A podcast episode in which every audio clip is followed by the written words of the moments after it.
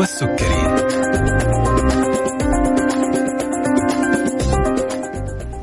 السلام عليكم ورحمة الله تعالى وبركاته. تحية طيبة لكم مستمعينا أينما كنتم وأهلا وسهلا فيكم في حلقة جديدة من طبابة عبر أثير إذاعتنا ألف ألف إف إم الموجة السعودية. معكم في برنامج طبابة وهو برنامج تفاعلي بيعرض مواضيع صحية مختلفة وبيتكلم عن طرق الوقاية من الأمراض مع عدد من الأطباء الاستشاريين والأخصائيين في المجالات الطبية المختلفة اللي بيشاركونا أبرز المستجدات المتعلقة بعالم الطب والرعاية الصحية.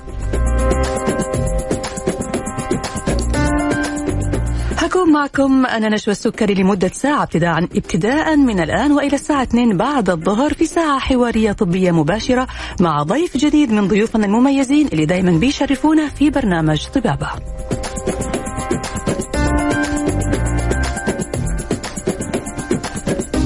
يسعدنا تواصلكم معنا مستمعينا الأعزاء والاتصال على هاتف البرنامج 012 61 61 100 ورسائلكم على واتس البرنامج 055 66 89 01 حلقة اليوم مستمعينا الكرام عن زراعة الأسنان. عملية زراعة الأسنان تعتبر حل لجميع مشاكل الأسنان أو لأغلب مشاكل الأسنان وتعويض عما تم فقده منها. نقص الأسنان من الفم بينتج عنه مشاكل كثيرة تؤثر على الجسم ككل من قصور في وظيفة الفم وعدم قدرته على أداء مهامه. في حلقة اليوم هنتكلم عن كل ما يخص زراعة الأسنان وكيف بتتم وخاصة لأصحاب الأمراض المزمنة. والكثير من الأسئلة الأخرى مثل هل زراعة الأسنان مؤلمة؟ ما هي مدة زراعة الأسنان؟ ما هي شروط الإجراء والمراحل المختلفة؟ موضوع حلقتنا اليوم زراعة الأسنان لدى المرضى الذين يعانون من مشاكل صحية.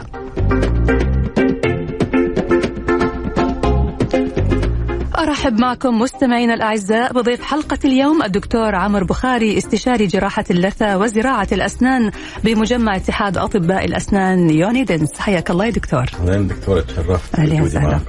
بداية دكتور إحنا بنتكلم اليوم عن زراعة الأسنان لكن اليوم هنختص شريحة كذا خاصة في في هذه من من الناس يعني. هنتكلم عن أصحاب الأمراض المزمنة وأصحاب المشاكل الصحية. في البداية خلينا نعرف من هم أصحاب الأمراض المزمنة أو الناس اللي عندهم مشاكل صحية قد تعيق من عملية زراعة الأسنان. أولا آه، زراعة الأسنان أغلب المرضى اللي بيجونا بنقدر نعمل لهم زراعة. آه لكن في نسبة معينة من الناس هذول اللي بنحاول نتجنب الزراعة معهم. أكثر الأمراض المزمنة اللي بنشوفها عندنا هنا في السعودية هي اللي السكر. فيها شاشة العظام طبعا وفي أمراض القلب. فهذه الأشياء الثلاثة اللي لازم دائما طبيب الأسنان أو المتخصص في الزراعة يعني يهتم بها وينظر إليها بشكل خاص. طيب إذا إحنا بنتكلم عن أصحاب الأمراض المزمنة اللي لازم يكون لهم خطة خاصة في العلاج خلينا نعرف إيش هي شروط زراعة الأسنان. وليش هدول الأشخاص؟ لو مثلا بدينا الآن نقسمهم خلينا نبدأ مع مريض السكري. مريض السكري كيف ممكن يتم زراعة الأسنان؟ عنده إيش هي الشروط؟ ومتى ما ينفع أصلا إنه يتم زراعة الأسنان له؟ طيب بالنسبة لمرضى السكر آه طبعا هو نسبة النجاح في الزراعة عموما 98% هذا عند المريض ال healthy اللي هو ما عنده أي مشاكل صحية. اللي عنده سكر آه نسبة النجاح ما بتقل إلا لو كان مهمل في علاج السكر. يعني المريض اللي عنده سكر وبياخذ العلاج بياخذ الأدوية حقته والسكر التراكمي عنده منتظم مم. هذا نسبة النجاح عنده عالية. زيه زي أي واحد ما عنده سكر. تمام.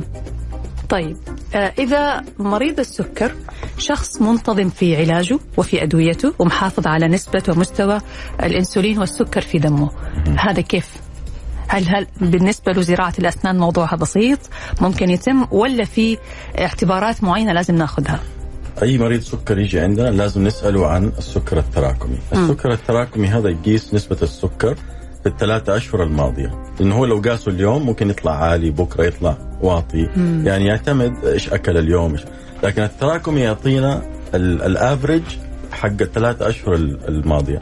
فهذا هو ال test اللي ناخذه نطلبه لمرضى السكر عشان يتأكد أن السكر عندهم منتظم. مم. إذا كان في نسبة معينة ما في مانع من الزراعة أبدا. آه ونسبة النجاح زي ما قلت حتكون عالية زيه زي أي مريض ثاني. طيب افترضنا دكتور إنه مريض السكري بعد ما تم عملية زراعة الأسنان له تعرض لمشاكل معينة صار عنده في اضطراب في مشاكل لخبطة في في السكر هل ممكن هذا يأثر على الزرعة بعد ما تمت وانتهينا منها؟ سؤال ممتاز. طبعا ممكن يأثر على الزرعة ممكن يأثر على الأسنان الطبيعية ممكن يأثر على جميع أعضاء الجسم. فطبعا المريض اللي حيسوي زراعة عندنا في العيادة لازم يكون يعني منتظم في علاجه مدى الحياة. في حال إنه صار عنده مشاكل في الزرعة. آه، أول حاجة هو إيش المفترض إنه يعمل عشان يحافظ على زرعة الأسنان اللي سواها وفي حال إنه صار عنده مشكلة إيش الإجراء اللي بيتم اتباعه في هذه الحاله طيب الحفاظ على الزراعة زي الحفاظ على الأسنان الطبيعية. كيف يعني مم. يعني؟ يفرش أسنانه مم. يستخدم الخيط آه ممكن الخيط المائي بدل اللي ما يحب يستخدم الخيط العادي. آه عدم تجنب التدخين آه الأشياء هذه مهمة لأنه ممكن يصير في التهابات في الزراعة على المدى البعيد سواء بعد خمس سنين عشر سنين 20 سنة زيه زي الأسنان مم. إذا المريض أهمل في نظافة الفم مم. طيب وإذا لا قدر الله آه، بعد الزراعة الزراعة انتهت وتمت على خير وأموره طيبة لكن صار عنده مشاكل في السكر مم. بالتالي هذا بينعكس على الزراعة اللي هو مسويها إيش المفترض إنه هو يسوي وإيش اللي ممكن يحصل معه لازم يكون في زيارة دورية لعيادة الأسنان يسوي مم. تنظيف مثلا كل ستة أشهر مم. والطبيب لازم يشيك على الزراعة يتأكد إنه ما في أي تآكل في العظم أو التهابات أو خراريج هذه الأمور آه هو شوفي لو طلع السكر عنده مش معناه إنه حيصير عنده مشكلة في الزراعة ولكن الاحتمالية تزيد. مم. فلازم يعني الواحد الدكتور أو المريض يكون منتبه لهذه أي أعراض زي انتفاخات أو التهابات وكذا. هل في دكتور حالات من مرضى السكري ممكن تقول له للأسف ما ينفع إنه أعمل لك زراعة؟ اسنان نعم إذا المريض مهمل في العلاج ما بيأخذ الأدوية حقته والتراكمي عنده عالي جدا. مم. هذه الحالات من البداية أقول له يعني لا تضيع وقتك ولا تضيع فلوسك على شيء. آه نتيجته نتيجته نسبة النجاح ما حتكون عالية فيها. طيب إحنا قبل ما ننتقل للحالات الثانية الخاصة اللي بنراعي فيها وضع خطة علاجية محددة ومختلفة يمكن عن الأشخاص العاديين، خلينا نعرف دكتور كده ونذكر برضو المستمعين إيش هي زراعة الأسنان، كيف بتتم وإيش هي آه، خطواتها، يعني بشكل سريع. طيب هي يعني بيسكلي آه زراعة الأسنان هي أفضل طريقة لتعويض الأسنان المفقودة. في عدة طرق لتعويض الأسنان آه، ممكن تركيبة متحركة ممكن جسر وممكن آه، اللي هي نعتبرها ال gold standard زي ما تقول اللي هو أفضل علاج لتعويض الأسنان هي زراعة الأسنان. تمام. لأسباب عدة يعني ممكن ندخل فيها إذا حاب. أيوه خلينا نتكلم عنها. طيب آه بالنسبة للتركيبة المتحركة طبعا مم. هذه اللي جربها يعرف إنها ما هي مريحة. مم. ما يقدر يأكل فيها ممكن تطيح أثناء الأكل حتى شكلها ما يكون طبيعي. الجسر مشكلته إنه بننحت الأسنان السليمة واحد هنا وواحد هنا عشان نعوض واحد في النص. نعم. النحت هذا ممكن يسبب مشاكل في الأسنان المنحوتة. اللي على الجنبين بالضبط. والشيء الثاني ممكن يجمع آه، فضلات أو أكل تحته يسبب رائحة يسبب تسويس على المدى البعيد مم. يسبب طعم مو كويس. الزراعة الحلو فيها ان إحنا ما بنمسك الأسنان هذه الجانبية بنشتغل بس في المنطقة السن فيها مفقود. وهي عملية بسيطة بتخدير موضعي ونسبة نجاحها عالية. ثابتة وشكلها طبيعي وتدوم إن شاء الله مدى الحياة إذا المريض أهتم فيها. جميل. طيب آه، إحنا ذكرنا إنه زراعة الأسنان هي حل مثالي ورائع ومريح طبعا للناس اللي تتوفر عندهم شروط زراعة الأسنان على عكس الأشخاص اللي عندهم مشاكل صحية أو أمراض مزمنة بيحتاجوا إنه يكون في متابعة خاصة وخطة علاجية خاصة. بشكل عام يا دكتور سواء كان الشخص مريض مثلا صاحب مرض مزمن أو صحيح ومتعافي، هل في خطورة من زراعة الأسنان؟ ابدا ما في خطورة من زراعة الأسنان إذا تعملت بطريقة صحيحة عن طريق استشاري أو متخصص في زراعة الأسنان. لأنه الكومبليكيشنز أو المضاعفات ممكن تصير لأي طبيب آه حتى لو كان متمكن أو عنده خبرة في هذا المجال. آه ولكن لازم الواحد يكون عارف كيف يتعامل مع المضاعفات هذه اللي ممكن تصير. بس. لكن جميل. هي عملية بسيطة نسبة نجاحها عالية ما فيها أي خطورة أبدا. ممتاز. حلقتنا مستمرة وأسئلتنا لا زالت مستمرة. هنتكلم عن مرضى القلب الأشخاص اللي عندهم سيولة في الدم الأشخاص اللي عندهم هشاشة في العظام. لكن بعد ما نطلع فاصل قصير نرجع بعده نكمل حوارنا.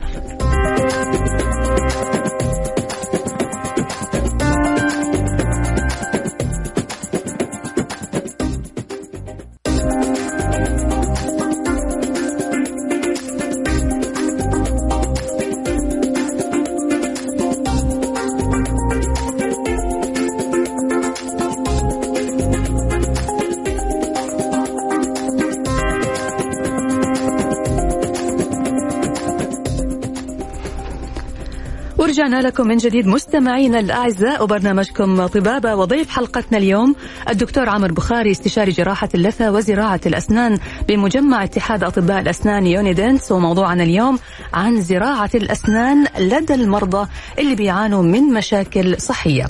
أذكركم مستمعينا الكرام إنه بإمكانكم التواصل معنا على هاتف البرنامج 012 61 61 100 ورسائلكم على واتس البرنامج 055 66 89 صفرين واحد.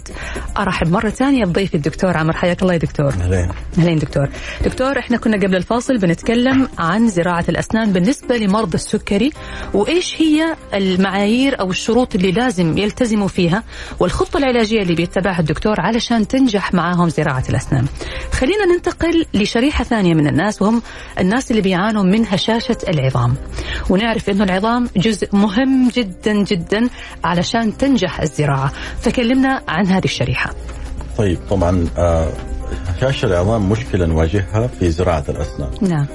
آه، وجود هشاشة العظام بحد ذاته لا يمنع من زراعة الأسنان. المشكلة تكمن في الأدوية اللي بعض المرضى هذول بياخذوها. تمام. هذه نسميها بسفوسفونيت. هذه الأدوية تأثر على طريقة التئام العظم بعد الزراعة. مم. طبعا من أهم الأشياء اللي بتصير بعد ما نوض- نوضع الغرسة في الفك مم. إنه العظام بتلتئم مع الغرسة وتمسك فيها تمام هذا ال process يأخذ له حوالي ثلاثة أشهر لكن هذه الأدوية البسفوسفونيت ممكن تسبب التهابات في العظم وفشل في الزراعة وهذه الالتهابات ممكن تكون شديدة لدرجة أنه لازم تدخل جراحيا عشان نعالجها مم. لذلك جدا مهم أنه الطبيب قبل ما يعمل آه، أي عملية جراحية طبعا سواء زراعة أو غيرها أنه ياخذ التاريخ الصحي لهذا المريض إيش ال- الأمراض اللي عنده إيش الأدوية اللي بياخذها كلها. آه وإيش العمليات اللي سواها قبل كذا تمام طبعا آه كنت بشرح لك في آه، قبل فاصل. ما نبدأ في الفاصل إنه مو عيب إنه الدكتور مثلا يشوف دواء أول مرة يشوف اسمه لأنه الأدوية زي ما قلت لك تختلف أسمائها أحيانا في أوروبا ولا في أمريكا ولا حتى هنا في السعودية يكون هي نفس الدواء لكن اسمه يختلف. صحيح. مو إن الدكتور يقول للمريض معلش لحظة أنا أبغى أشوف أقرأ عن الدواء هذا بعرف إيش هو. مم. وبتصير كثير. فضروري قبل ما نبدا أي علاج إنه نعرف إيش الأدوية اللي بيأخذها هذا المريض. زي ما شرحت لك الهشاشة بحد ذاتها ما في مانع من الزراعة لكن لازم نعرف الأدوية اللي بيأخذها. إنه إذا بياخذ هذه هذا النوع من الدواء آه، بعض الحالات نقول لهم يوقفوا هذا الدواء لمده معينة قبل ما نقدر نعمل لهم زراعة مم. طبعا إحنا ما نقول لهم من عندنا لازم يكون في استشارة مع مع, الطبيب طبيب- حقهم اللي طبيب العظام اللي بيتابعوا. معه تمام طيب إذا وقف الدواء لهذه الفترة اللي حضرتك ذكرتها خلصنا التركيبة أو خلصنا الزرعة وبعدها رجع للدواء مرة ثانية من جديد هل ممكن يكون له تأثير في الحالة هذه؟ نعم ممكن في تأثير. يعني إذا إحنا في الحالة هذه لازم بالترتيب مع أخصائي العظام أو استشاري العظام لازم يكون في بحث عن بديل آخر آمن أكثر للزراعة في هذه الحالة. نعم هو الخطورة موجودة ولكن آه، الفترة اللي هي نعتبرها ال critical period اللي هي آه، أهم فترة اللي هي وقت العملية الجراحية إلى ثلاثة أشهر اللي هي فترة التئام مم. العظم مع الزرعه. مهم. طيب بما إنه إحنا دكتور بنتكلم عن هشاشة العظام ويمكن نسبة كبيرة من السيدات بيعانوا من هشاشة العظام لأسباب كثيرة مختلفة لسبب إنه إحنا ما بنتعرض مثلا لأشعة الشمس بشكل دائم يمكن الكالسيوم عندنا في نقص فيه يعني حياه نمط حياتنا يمكن غير صحي وبالتالي في نسبة فعلا عالية جدا من السيدات في أعمار معينة بتزيد عندهم نسبة الهشاشة. في هذه الفترة دكتور المرأة اللي ترغب في إنه هي تزرع الأسنان افترضنا إنه ما عندها مشكلة مع الأدوية. هل الزراعة في وجود هشاشة شديدة من العظام ممكن تكون عائق؟ آه زي ما قلت لك ال- الهشاشة عموما إحنا ما نقول لا للي عنده هشاشة في الزراعة ما عندنا مشكلة. طالما إنه الأدوية اللي بيأخذها آه لا تؤثر على الزراعة. نعم. فكهشاشه كمرض يعني لا لا مانع من الزراعة لا ابدا.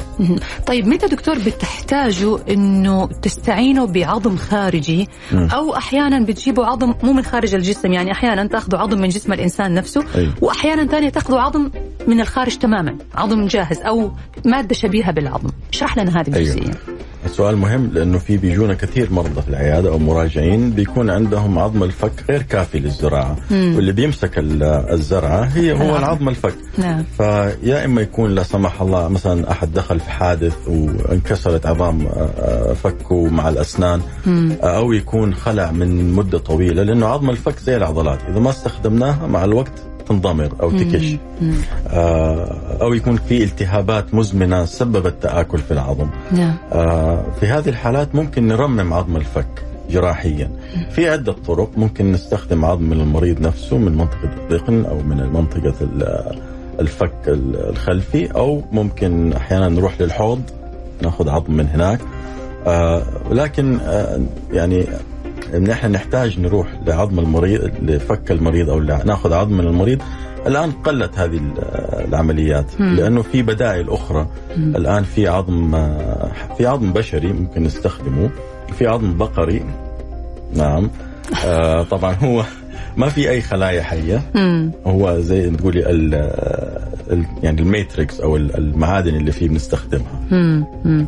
آه وفي آه عظم صناعي زي ما تفضلتي نعم. العظم الصناعي ما نحب نستخدمه كثير لأنه في آه، في الأبحاث العلمية نسبة نجاحها تعتبر ما هي عالية كثير. مم. فأنا في العيادة عادة أحب أستخدم العظم البشري أو العظم البقري وأعطي عظم للمريض الاوبشن الخيار لأنه ما يفرق صراحة في النتيجة كثير أيوة. يعني. بس برضه يظل القرار في النهاية هو للطبيب المعالج لأنه هو الأدرى بحالة المريض. يعني مهما كان المريض هو مشاركته في اتخاذ القرار ما هتفيد كثير إنه ما يعرف إيش النتيجة كيف هتكون مع أي نوع من أنواع ال- صحيح. لكن إحنا واجبنا إن إحنا يعني نعطي المريض الخيارات الموجودة ونشرح له فوائدها ومخاطرها وهو في النهاية صاحب القرار. تمام. طيب ننتقل لأصحاب مرضى القلب المزمن آه يمكن القلب عضو رئيسي وهو أهم عضو في الجسم كله. آه عملية ضخ الدم هذه لل... لل... لكل الأعضاء اللي موجودة في الجسم يمكن بتأثر على أي عضو حتى لو كانت السن أو الضرس البسيط. خلينا نتكلم برضو دكتور عن مرضى القلب المزمن. وجود أمراض القلب أيضا ليست عائق لزراعه الأسنان مم. المشكلة تكمن فين في ال- again في الأدوية اللي. هذول المرضى بياخذوها.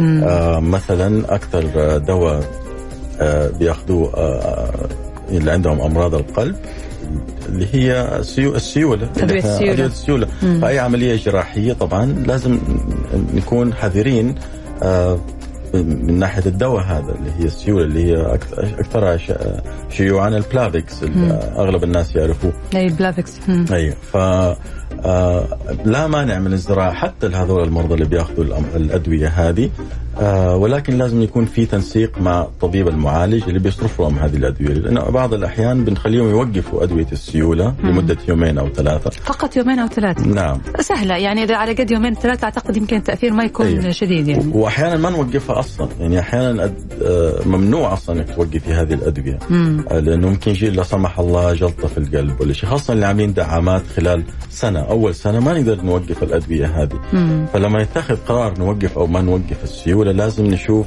آه، إيش الفوائد وإيش المخاطر. إذا كانت الفوائد أعلى من المخاطر ممكن نوقف. إذا مم. كانت المخاطر أعلى ما نقدر نوقف الدواء. هذا بالنسبة للأدوية اللي بياخذوها. في مرضى قلب اللي كنا عاملين مثلا صمامات في القلب آه، صناعية. نعم. هذول المرضى لازم نحتاج إن نصرف لهم مضادات حيوية قبل الزراعة. مم. لأنه ممكن يجي عندهم التهابات في الصمامات هذه مم. لأنه إحنا عارفين إنه الجسم كله متصل ببعض أكيد فأي عملية جراحية في الفم ممكن البكتيريا تدخل في الدم من الفم وتوصل إلى القلب أقرب شيء بالضبط. الدم مم. وتسبب مشاكل في القلب مم. آه لذلك زي ما شرحت في البداية لازم يكون في آه الدكتور لازم يكون عارف التاريخ الطبي لكل مريض يواجهه في العيادة. جميل طيب إذا آه، يعني قلنا إنه الشخص صعب إنه يوقف أدوية السيولة. لازم يحافظ على سيولة الدم. في الحالة هذه هل ممكن تقول له للأسف ما أقدر أعمل لك زراعة أسنان؟ إيش البديل المناسب أكثر لحالته؟ لأنه إحنا قلنا إنه الأسنان عنصر مهم جدا ما نقدر إنه إحنا نتركها فيها مشاكل.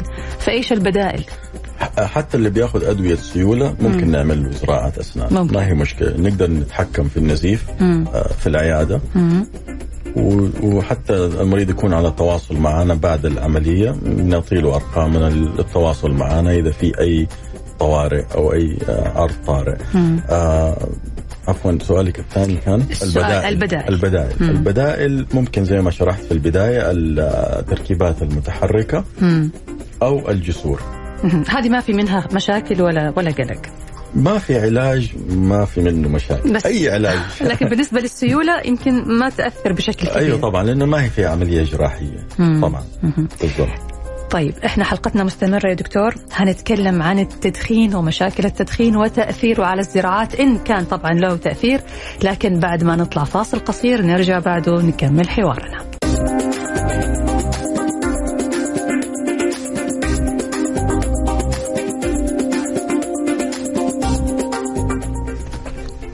ورجعنا لكم مرة ثانية. مستمعينا الأعزاء أرحب فيكم في برنامجكم طبابة عبر أثير إذاعتكم ألف ألف إف إم الموجة السعودية. وضيف حلقتنا اليوم الدكتور عمر بخاري استشاري جراحة اللثة وزراعة الأسنان بمجمع اتحاد أطباء الأسنان يوني دنس. موضوعنا اليوم عن زراعة الأسنان لدى المرضى اللي بيعانوا من مشاكل صحية ومن أمراض مزمنة. برحب باتصالاتكم على هاتف البرنامج 012 61 61 100 ورسائلكم على واتس البرنامج صفر خمسة وخمسين ستة وستين تسعة وثمانين صفرين واحد. أرحب فيك مرة ثانية دكتور. طيب دكتور الآن نتكلم عن التدخين ومشاكل التدخين. المدخن آه، يشعر دائما بالسعادة لكن هذه السعادة في وقت من الأوقات نسأل الله أنها ما تتحول إلى تعاسة لكن إحنا نعرف كويس أنه التدخين له أضرار كبيرة جدا. هل هناك علاقة بين التدخين أو تأثير على زراعة الأسنان؟ طبعا للأسف التدخين منتشر بشكل كبير في المجتمع آه وله آه مخاطر كثيرة ليس فقط على الأسنان على جميع أعضاء الجسم. آه والاجابه على سؤالك آه نعم له يسبب مشاكل كبيرة في زراعة الأسنان ممكن يسبب إلى فشل والتهابات ومشاكل أخرى كثير مم. طبعا اللي يدخن سيجارة في اليوم غير اللي يدخل بكت ولا بكتين في اليوم مم. فهذه تفرق معنا في لما يجي يتخذ قرار بالنسبة مم. للزراعة يعني. مشكلة دكتور لما تيجي تتكلم مع مدخن تقول له هذا الكلام تقول له على فكرة ترى التدخين بيأثر على أي عملية جراحية. التدخين بيأثر على التروية الدموية للجزء اللي إحنا قاعدين نشتغل عليه. يقول لك لا غير صحيح. أنا صحتي كويسة وما عندي أي مشاكل وروحوا دوروا على نفسكم أنا ما عندي مشكلة. وأنا شايف وحاسس في نفسي أنا كويس. كيف نقنعه بأنه التدخين له تأثير ضار؟ وأنه ممكن فعلا يؤدي إلى مشاكل ويؤدي إلى فشل الجراحة أو يؤدي إلى مضاعفات على الأقل؟ أضعف الإيمان. والله شوفي اللي ما يبغى يقتنع ما حيقتنع. مهما وريتي له أبحاث ومهما تكلمتي معاه بطريقة علمية ما حيقتنع. لأنه التدخين في النهاية نيكوتين والنيكوتين يعني إدمان. مم. إدمان وصعب إنه كثير ناس يوقفوه. وحنحاول مع المرضى أو المراجعين إنه يخففوا على الأقل يخففوا الدخان لكن ما نقدر نوقف كل أحد. آه ولكن آه, آه، واجبنا إنه نشرح للمرضى حقونا إيش المخاطر حقتها. طبعا آه، علميا مثبت مثبتة آه، مشاكل التدخين ومثبتة آه المخاطر حقتها على صحة الجسم وعلى التئام الجروح كلها سواء في الفم أو في غيره أو في أي مكان مم. مم. طيب إذا جاك مدخن شره وحابب أنه يعمل زراعة أسنان إيش الخطة اللي بتتم في الحالة هذه؟ آه التدخين بحد ذاته زي الهشاشة أو زي السكر ليست مانع من الزراعة. ولكن يعتمد على آه، عدة أشياء. قديش هذا المريض بيدخن؟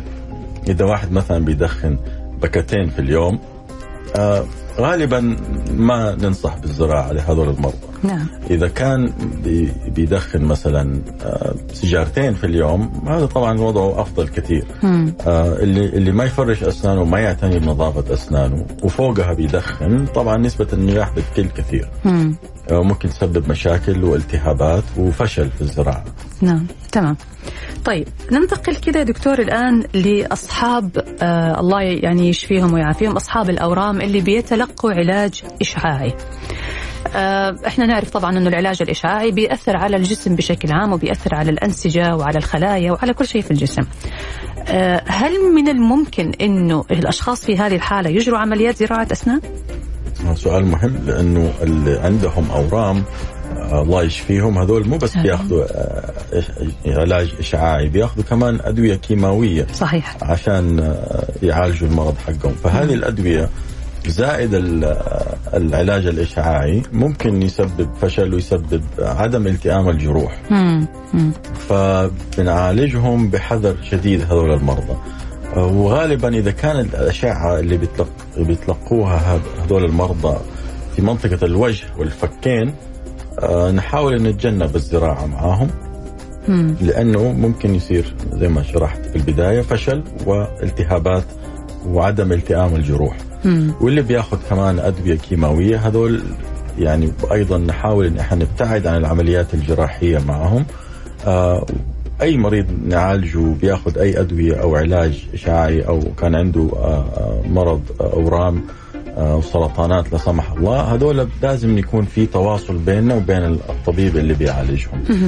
يعني لم لو لاحظتي في أجوبتي عن الزراعة ما في ما عمري أقول لك لا ما ينفع الزراعة لهذا الشخص أو هذا الشخص. يعني دائما في أشياء عدة تجتمع في كل شخص انه كل مريض يختلف عن الآخر وكل جسم يختلف عن الآخر. نعم. فما في يعني شيء لا 100% ولا لكن لازم نشرح لهذول المرضى إيش المخاطر اللي ممكن تنتج عن زراعة الأسنان أو أي عملية جراحية أخرى في حالتهم خصيصا.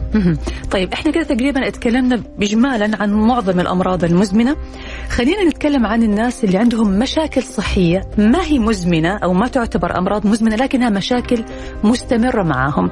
زي الناس اللي بيعانوا من التهاب اللثة والتحسس الزائد في اللثة بشكل دائم. في ناس عندهم هذا الموضوع مستمر دائما. هل يصلح معهم زراعة الأسنان؟ هتقول لي طبعا الإجابة إنه ما في شيء. لكن إيش الإجراء اللي بيتم اتباعه معهم لنجاح؟ زراعة الأسنان. أي طيب آه طبعا أمراض اللثة لها أسباب عديدة. م. ممكن نعددها بسرعة. تفضل. الوراثة م. هذا أهم شيء. آه عدم تنظيف الأسنان أو الجير التدخين والسكر آه هذه الأسباب الرئيسية. بتأثر طيب؟ على اللثة. بالضبط. فإذا إحنا تحكمنا في السكر وتحكمنا في نظافة الأسنان آه وخففنا التدخين حيتحسن الوضع. مم. وهذه الحالات ممكن نعمل لهم زراعة. آه الوراثة طبعا العامل الوراثي ما نقدر نتحكم فيه. مم. هذه من ربنا. نعم. ولكن نقدر نتحكم في الأشياء الأخرى. فإذا كان جاني واحد عنده التهابات في اللثة في العيادة يبغى يسوي زراعة لازم نعالج الالتهابات في اللثة الأول. مم. وبعدين نسوي زراعة. يعني ما نقدر نسوي زراعة فم في التهابات ولا في خراريج. ولا في تسويس وفي هذه الأمور. مم. لأنه ممكن تأثر على نسبة النجاح. مم. حضرتك ذكرت إنه ما ينفع نعمل زراعة في فم في خراريج أو في تسوس. هل حضرتك تقصد المنطقة المحيطة بالمكان اللي هتتم فيه الزرعة ولا التسوس بشكل عام في أي م... في أي ضرس موجود في الفم؟ بالذات في المنطقة اللي إحنا بنشتغل فيها. ولكن ينصح في حالات يعني ما يجي واحد يقول لي أعمل زراعة هنا هو عنده خراريج هنا. يعني ما ننصح بهذا الشيء لأنه ممكن الخلايا هذه تنتشر إلى الأسنان المجاورة. مم. ممكن في النهاية تأثر على الزراعة طبعا. مم. طب إيش أسباب يعني وجود الخراريج يا دكتور؟ يعني في ناس بتعالج نفسها بنفسها. يطلع الخراج يمكن يكون موجود في اللثة بعد شوية ياخذ مضاد حيوي حبة حبتين يشعر إنه ارتاح خلاص يعتبر ان الخراج راح. مم. هل فعلا المضاد الحيوي يزيل الخراج ويعالجه ولا لازم يكون في إجراء من الطبيب نفسه؟ طبعا لما تقولي خراج هذا شيء يعني عام جدا. يعني يعتمد إيش نوع الخراج؟ مم. في خراج سني أو. يكون من جذور الأسنان. هذا المضاد الحيوي الحيوي ما حيساعد في علاجه. لأنه داخلي. داخلي نعم. لازم يكون في نعرف إيش سبب الخراج هذا. وعلى أساسه نعالج الحالة. مم. يعني اللي عنده آه، آه، التهابات في الجذور لازم يسوي علاج عصب مثلا. نعم. اللي عنده التهابات في اللثة ما له علاقة بجذور الأسنان مثلا. آه، احتمال بعض الحالات نحتاج يكون في تدخل جراحي مو بس مضاد حيوي. المضاد الحيوي نستخدمه في حالات اللي يكون في انتفاخات يكون في سخونة يكون الالتهاب بدأ ينتشر على الغدد الليمفاوية مثلا. آه في صديد هذه الأشياء. مم. طيب بالنسبة لكبار السن يا دكتور يعني يمكن كبار السن ما ممكن في بعض الأحيان يكون صحته جيدة بشكل عام لكنه بيعاني من أمراض الشيخوخة المتعارف عليها ارتفاع في الضغط وبيضبطه آه، مشاكل معينة في المفاصل مشاكل عامة اللي هي بتندرج تحت مسمى أمراض الشيخوخة آه، التعامل مع كبار السن في زراعة الأسنان هل له معايير معينة أو خطط خاصة لهم؟ العمر بحد ذاته آه، له له مانع ما هو مانع لزراعة الأسنان مم. يعني إحنا نبدأ زراعة الأسنان عند البلوغ. نعم. يعني أي أحد مثلا السيدات بنبدأ عندهم في عمر 18 سنة والأولاد أو الرجال في عمر 21 بيكون نمو الفك أكتمل. تمام. بالنسبة للكبار السن ما في عمر محدد نقدر نقول والله هذا المريض ما ينفع له زراعة أسنان آه، إلا إذا كانت صحته ما تساعد صحته عنده أمراض مزمنة ما تساعد زي اللي تكلمنا عنها وبياخذ أدوية معينة ما يقدر نوقفها. ممكن تأثر على الزراعة. تمام. طيب ننتقل إلى موضوع الزراعة الفورية. وإيش الفرق بينها وبين الزراعة العادية؟ وهل هي بديل أفضل مثلا عند بعض الحالات؟ الزراعة الفورية آه طبعا بيجونا كثير من الضيب ويخلصوا بسرعة. أيوه. يعني يبغى يحط ما عنده وقت. يخلع ويزرع ويحط التركيبة كله في يوم واحد. في حالات نقدر نسويها. بس مو كل الحالات. يعني يعتمد على الحالات. هذا هذا الشيء الطبيب هو اللي, اللي يحدده. يعتمد على مكان الزراعة. مم. يعتمد على آه، كمية العظم المتوفرة. آه، يعني في حالات ممكن نجي نخلع الضرس ونزرع ونحط التركيبة مؤقتة في نفس اليوم ثابتة يعني على الغرسه وبعد ثلاثة أشهر لما يتأكد إن الغرسه التأمت خلاص نحولها إلى تركيبة دائمة. يعني هي تعتبر الزراعة الفورية حاجة مؤقتة للزراعة الدائمة؟ اللي هو مثلا آه، خلينا نقول اعطيكي مثال واحد فاقد سن أمامي أو انكسر سنه الأمامي، طبعا ما يبغى يمشي قدام الناس أكيد. بدون سن، فإيش نسوي؟ ممكن نخلع الجذر هذا المكسور مم. ونحط غرسة في نفس الوقت مم. وفي نفس اليوم استشاري التركيبات يعمل تركيبة ثابتة تثبت على الغرسة هذه، فهو يمشي من عندنا عنده سن ثابت طبيعي شكله طبيعي آه طب إحنا إحنا ليش ما نقدر يعني نعتمد على هذه على الزراعة الفورية إنه تستمر مع الإنسان؟ هل هي ما هي ثابتة يعني هل ممكن لا هي تستمر تستمر لا هي تستمر أنا أقصد التركيبه السن أه. تركيبة السن اللي بتركب في الغرسه أيوه. هذه ليش نحطها مؤقتة أول شيء أه. عشان أول شيء آه نتأكد ان الغرسه هذه التأمت آه، okay. okay لأنه حرام المريض يدفع مثلا مبلغ وقدره على تركيبة دائمة مم. وفي النهاية لا سمح الله الغرسة تفشل صح؟ حنضطر نبدأ من أول وجديد مم. السبب الثاني إنه ياخذ وقت آه، آه، الالتئام الغرسة ياخذ حوالي ثلاثة أشهر فلما. نحطها في العظم ما نقدر نركب عليها ونحط عليها الضغط آه، على طول يعني حتى. التركيبة المؤقتة اللي نحطها نشيل نشيل الضغط من عليها لما يجي يعض المريض ما في عليها أي كونتاكت يعني على الأسنان اللي تحت مم. ونقول له ما يأكل عليها أصلا أول أول شهر أو شهرين. ضغط عليها أيوه ما يبغى أي حركة على الغرزه هي منظر بس عشان نعم. يمشي حاله لمدة ثلاثة أشهر. تمام. حلقتنا مستمرة. هنعرف بعد الفاصل إيش هي زراعة الأسنان بالليزر وإيش آه، لأي مدى نجحت الخلايا الجذعية هل الآن بدأ استخدامها وبدا تطبيقها ولا لا زالت قيد الأبحاث؟ هنجاوب على هذه الأسئلة. بعد ما نطلع فاصل قصير نرجع بعده. نكمل حوارنا.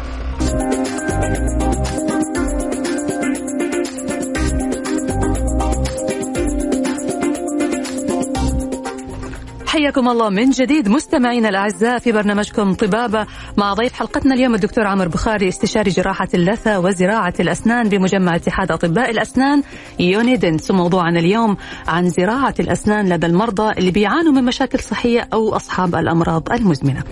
برحب فيك دكتور مرة ثانية. أهلا وسهلا. وبرحب فيكم أنتم أيضا مستمعينا الأعزاء وأذكركم أنه بإمكانكم التواصل معنا على هاتف البرنامج 012 61 61 100 ورسائلكم على واتس البرنامج 055 66 89 صفرين واحد. طيب دكتور نتكلم الآن عن موضوع الليزر. آه شائع كذا هذا المفهوم اللي هو زراعة الأسنان بالليزر. إيش يعني زراعة الأسنان بالليزر؟ وهل هذا فعلا تكنيك أو تقنية جديدة؟ طيب طبعا زي ما شرحت لك عموما المرضى يحبوا كلمة ليزر في كل شيء. يعني دائما لما يشوف ليزر يعني ما هذا شيء جديد وشيء تكنولوجيا وشيء حلو. هو فعلا الليزر ليه آه فوائد كثير في آه العمليات الجراحية كلها آه، أو أغلبها ولكن في زراعة الأسنان ما بنستخدمه. آه ما في شيء اسمه زراعة ليزر آه زراعة أسنان بالليزر. آه الليزر بنستخدمه إن إحنا نعمل incision أو cut أو يعني في شق الانسجه okay؟ آه بدون نزيف أو بدون. ولكن عموما آه، أي مريض بيجي بيسوي زراعة آه، بيخرج من عندنا. النزيف موقف يعني ما في نزيف ما حد بيطلع من عندنا بينزف فسواء استخدمنا ليزر أو ما استخدمنا ليزر ما يفرق في النتيجة.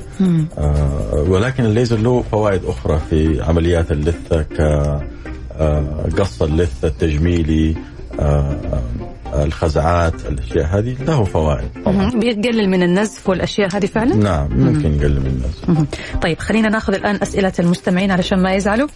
آه في سؤال جانا يقول آه بالنسبة لزراعة الأسنان أسعار زراعة الأسنان وطبعا في تفاوت بين مكان للثاني في في الأسعار. فليش سبب هذا؟ وليش الأسعار بتكون مختلفة من مكان إلى آخر؟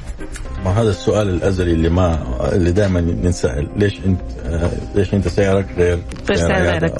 أو بشكل عام ليش ال... ليش الأسعار مختلفة من مكان للثاني؟ بشكل عام عموما يعني بيعتمد على حاجتين خبرة الطبيب والمواد المستخدمة. فقط.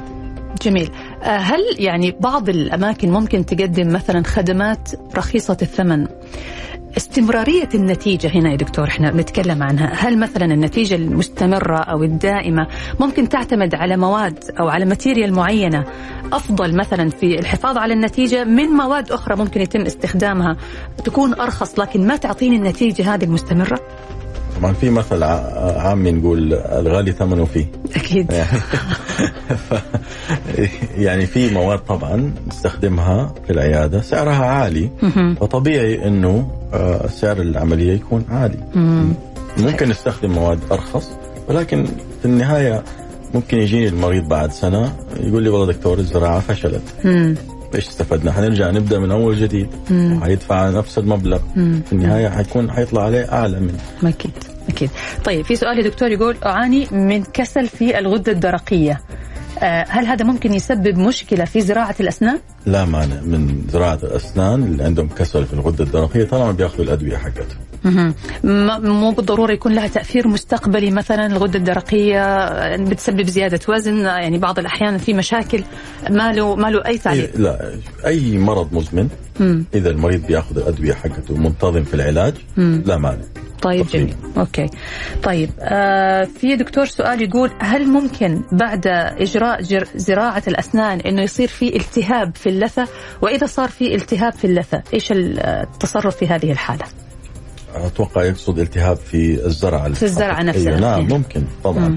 آه إذا الالتهاب صار في أول ثلاثة أشهر غالبا معناه إنه الغرسة فشلت. يعني ما مسكت مع العظم في هذه الحالة نشيل الغرسة مم. ونحط واحدة جديدة. إيش السبب يا دكتور إنه ممكن الزرعة أو الغرسة تفشل؟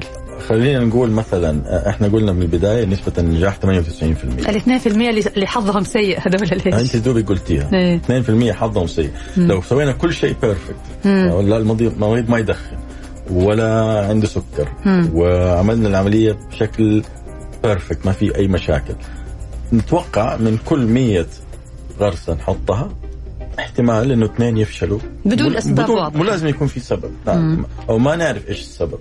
زي ما قلت لك كل مريض جسمه يختلف عن الآخر. أيوه. بس عموما يعني الفشل في الزراعة نادر. يعني إلا لو كان في أمراض مزمنة آه، لا يتم علاجها طريق المريض أو في تدخين بشراهة أو إنه العملية نفسها اتعملت بطريقة خاطئة. ممكن هذا وارد برضه. طبعا. طيب ما بعد زراعة الأسنان يا دكتور؟ ما هو دور المريض بعد زراعة الأسنان؟ المريض مهم جدا.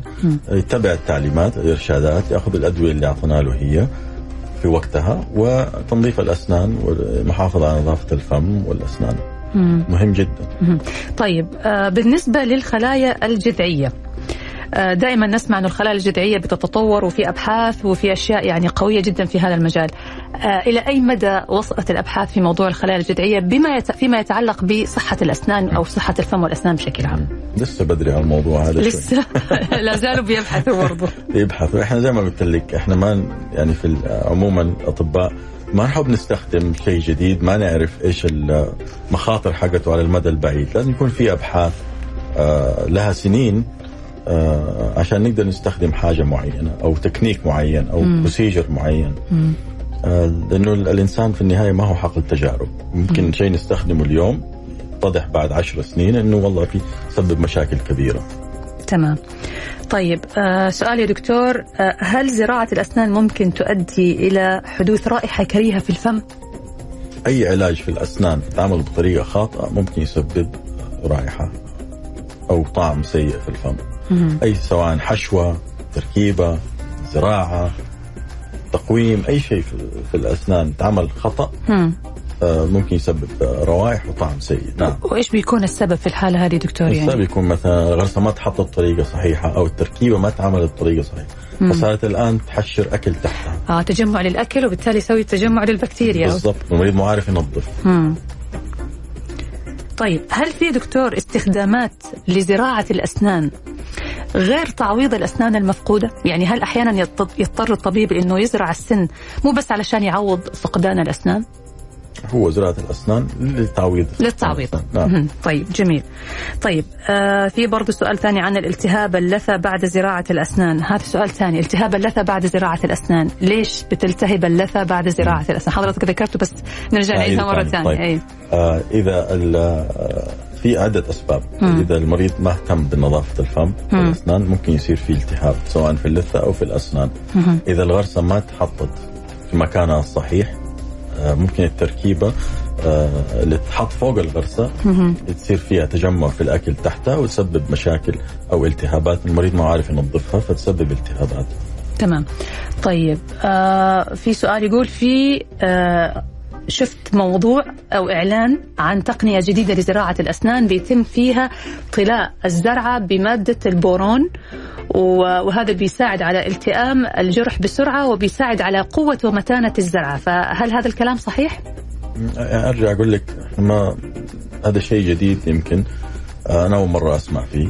البورون آه هذا؟ أي يعني أعرف البورون بس أول مرة أعرف إنه بيتم طلاء الغرسة بالبورون. اي آه الغرسات تغيرت كثير على مدى السنين. ال surface حق الغرسة أو سطح الغرسة تغير بشكل كبير على مدى السنين اللي فاتت. فالآن يعني زمان كنا نحط ننتظر حوالي ستة أشهر قبل ما نركب التركيبات على الزراعات. الآن مع التطورات وتغيير سطح الغرسات ممكن آه يعني بدل ما ننتظر ستة أشهر عشان مم. نركب ممكن مم. ننتظر شهر ونص إلى شهرين. هذا مع التقنيات المتطورة اللي صارت موجودة الآن. أيوه البورون ما هو واحد منهم. البورون مجرد دعاية وتسويق لا أكثر. طيب دكتور يعني إحنا الآن نشوف موضوع زراعة الأسنان بالليزر طلاء الأسنان أو الزرعات بالبورون. يعني في أشياء من الواضح أنه إحنا بنشوفها مع الإعلانات موجودة على ال social media وعلى شبكة الإنترنت. يعني إيش النصيحة اللي حضرتك توجهها للناس العاديين اللي زينا لما نشوف هذه الأنواع من الإعلانات؟ الإعلانات. طبعا للاسف المراجعين أو المرضى ما هم ما يعرفوا طبعا هم يشوفوا دعاية وممكن يصدقوا يعني. مم. النصيحة إنه يروحوا للدكتور معروف في هذا المجال أو في هذا التخصص وسمعته كويسة في هذا المجال. آه، أما إن إحنا نشوف دعاية والله شيء جديد شيء يعني كذا هذا ممكن يسبب مشاكل لا سمح الله. يعني ما ننساق وراء الدعايات. نسأل طبعا. ونستشير والأفضل أنه إحنا دائما نتوجه للمكان الصحيح اللي في سابق تجربة معاه ونسأل قبل ما نروح وناخذ هذه الخطوة. بالضبط. وصلنا لختام حلقتنا اليوم. أنا بشكرك جزيل الشكر الدكتور عمر بخاري استشاري جراحة اللثة وزراعة الأسنان بمجمع اتحاد أطباء الأسنان يوني دنس شكرا لك دكتور. شكرا. شكرا. الشكر موصول لكم أنتم أيضا مستمعينا الأعزاء. نلقاكم على خير إن شاء الله في حلقة الغد. تقبلوا تحياتي من خلف المايك. أنا نشوى السكري ومخرج الحلقة الأستاذ خالد القايدي في حفظ الله ورعايته.